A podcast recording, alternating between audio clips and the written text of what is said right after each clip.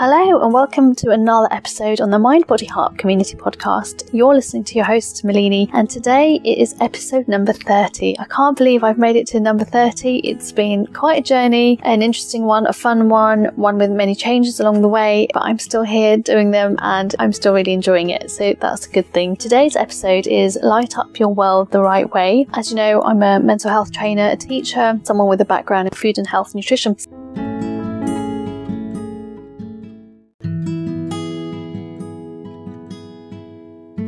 So we live in a time when there is more discussion and mention than ever before about mental health and well-being, and sadly mental health issues have been on the rise, not just in the UK but around the world. We have entered a period where the darker days are growing longer, and this topic felt topical for me to share for the fact that we will soon be in the midst of winter. This podcast is supported by a mental health charity, Our Solutions, and a wellbeing organisation, My Solution Wellbeing, and I just want to give a massive shout out to all the people that work for Our Solutions Wellbeing, because on Monday they were out for the whole night with homeless people, supporting and helping them and also raising money for the charity. So well done to all of you. There was a big team of them and they all did a great job of raising lots of money.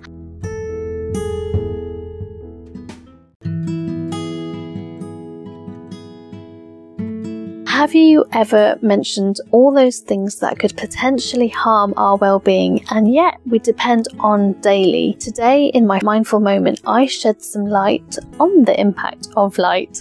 Different type of light, that is. I'll be starting by making a distinction between natural light and the electricity fueled lighting that we all depend on for brightening our homes and streets in an age where it is more readily available than ever before. Natural light has a full spectrum of colour and is dynamic. You may have not given any thought about natural light, but I hope I can share some useful information about it. It has a full spectrum means that light contains all the colours of the rainbow. Dynamic means that the intensity and mix of colours change with the time of day. As someone who has been studying chromotherapy, or more commonly known as colour therapy, through my journey of learning about well-being, I can share that colours have been used to heal and improve our well-being for thousands of years. We now know that every colour in the spectrum has a different length or wavelength, and these wavelengths affect us in different ways. Natural light cycles from bright with a high blue content during the day to soft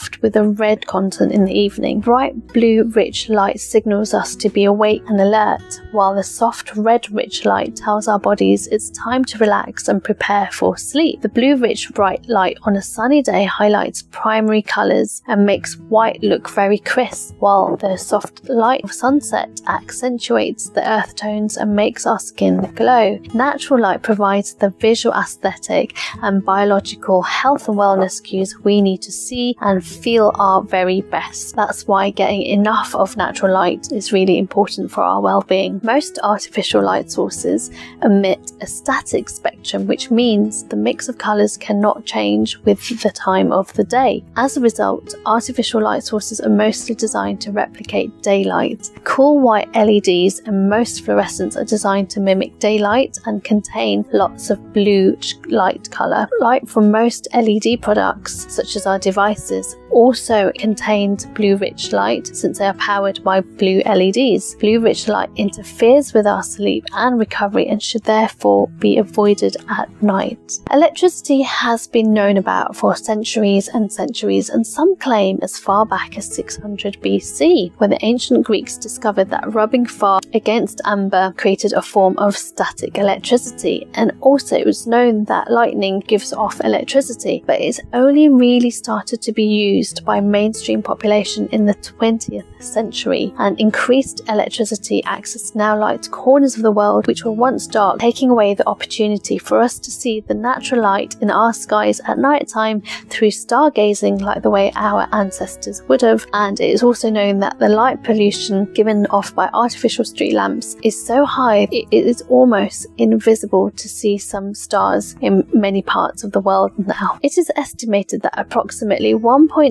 billion people still live without any electricity. In 2009, the International Energy Agency estimated that nearly 70% of people in sub-Saharan Africa did not have access to electricity. And if you've ever watched the film The Boy That Harnessed the Wind, available on Netflix, you would appreciate the value of electricity in these parts of the world. And areas of Africa and Asia where still there are places with no electricity or very little. These are sometimes areas with low GDP to afford the infrastructure to get the electricity to these far out places. I still recall when travelling around Laos when there were many places that were dark once sun had set and people would sit in the dark. However, much of that is changing with greater availability of solar power energy and other renewable forms of energy reaching these far out places. In fact, if you want to hear episode on energy and renewable energy, episode number 13 of mine, where I talk about this with a really amazing lady called Akiva Bonique, who works for an organisation that helps get renewable energy, sustainable energy out to parts of the world where there isn't any. The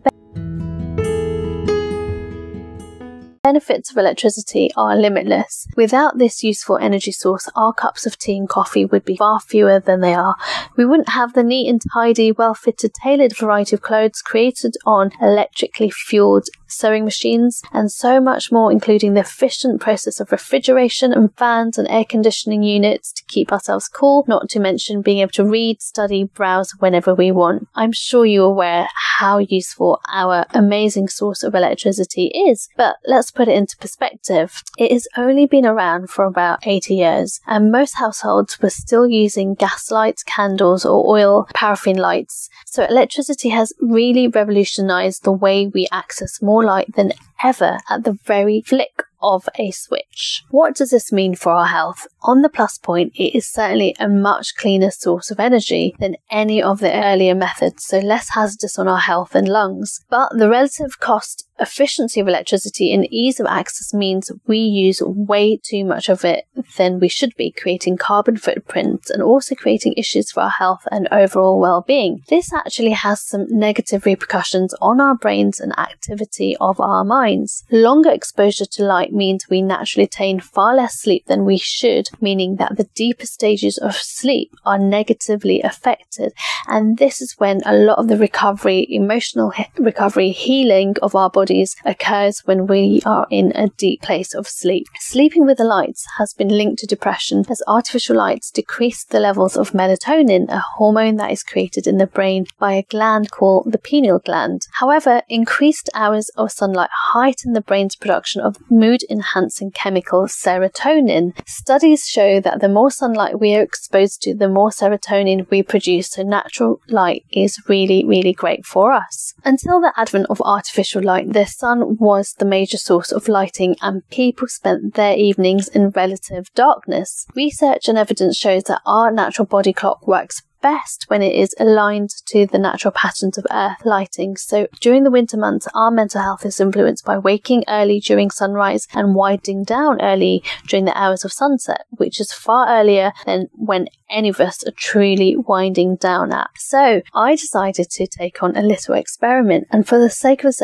episode and for my own curiosity, I tried this firsthand in my own household, and it was really fascinating as to what I discovered. So on this particular night, in winter, we used no electrical lights from the point of dusk, and there were just candles used for an earlier evening meal and for some bedtime reading. Naturally, there was no influence of blue light from screens, as there was none on this particular day. The outcome was quite stark, and literally everyone in my household was asleep by 7 p.m, including adults, and that is no joke. This little experiment just highlighted what it would be like to have a body clock alarm set to that of natural light. Everyone definitely benefited from more sleep, higher energy levels, and a better mood as a consequence. It might be a bit of a far-fetched and unrealistic thing to do regularly, to have nights with no lights and no electricity fueled devices, but it has certainly made me more mindful of dimming the lights as the nights get darker to remain in the same rhythm as nature for a better mood, and also to switch off my phone and just just put it away has also been a great thing. The circadian rhythm is a process that resembles the human body clock. One of the most important and well-known circadian rhythms is the sleep-wake cycle. This is influenced by the environmental cues, especially light. The circadian rhythm plays a really important role in diverse aspects of physical and mental health. When the circadian rhythm is out of sync, it means the body system does not function properly. A disturbed sleep-wake pattern can give rise to a series of problems and then affecting other aspects of our mental health. So here is some really interesting information about coloured light, which I gave at the beginning of this episode. And I mentioned that all lights have different wavelengths. Blue light wavelength is actually really beneficial during daylight hours because it boosts attention, reaction times and mood, but they are most disrupting at nighttime. All electronic devices such as PCs, laptops, phones and TV screens and computer gadgets all emit loads of blue light than any other colour. One of the risks is that as blue light has a short wavelength, which means it holds and gives off a lot of energy, so it has reverse relationship. Wavelengths, when they're shorter, give off more energy, and when they're longer, they give less energy. So this can damage the delicate tissues of the eye. It can also pass through the eye to the retina, the back part of the eye, and if using screen at night time, the amount of energy blue lights give off can actually trigger the internal clock for daytime levels of alertness. This then creates a really disturbed night of sleep, and hence for why I'm choosing to dim my own light as early as possible in these winter months, including putting away my phone. Winston Churchill once said that healthy citizens are the greatest asset any country can have, and whilst we enter another lockdown, I hope this information is useful for making better and healthier lifestyle choices. Also, if you are concerned about the amount of time that you spend in front of blue light and its possible repercussions on your sleep, the circadian rhythm and potentially your health and mood, then you can purchase something called blue light filter glasses, which is said to help promote better sleep. I am no expert on these filtered glasses, but all I do know is that they are available and there's quite a wide choice of them on Amazon, and it's something that you could look into if you feel you spend too much time on your phone and on your gadgets to reduce the amount of blue light you are obtaining. I hope you found this episode useful. If you have any questions, do reach out on my Instagram page, Mind Body Heart Community Podcast, and do leave a review on Apple. These reviews are really useful for me, and if you have a special topic, a specific topic that you would like me to mention or touch on, then I'd be happy to do that. So do reach out. Thank you for tuning in for this episode, and see you next time.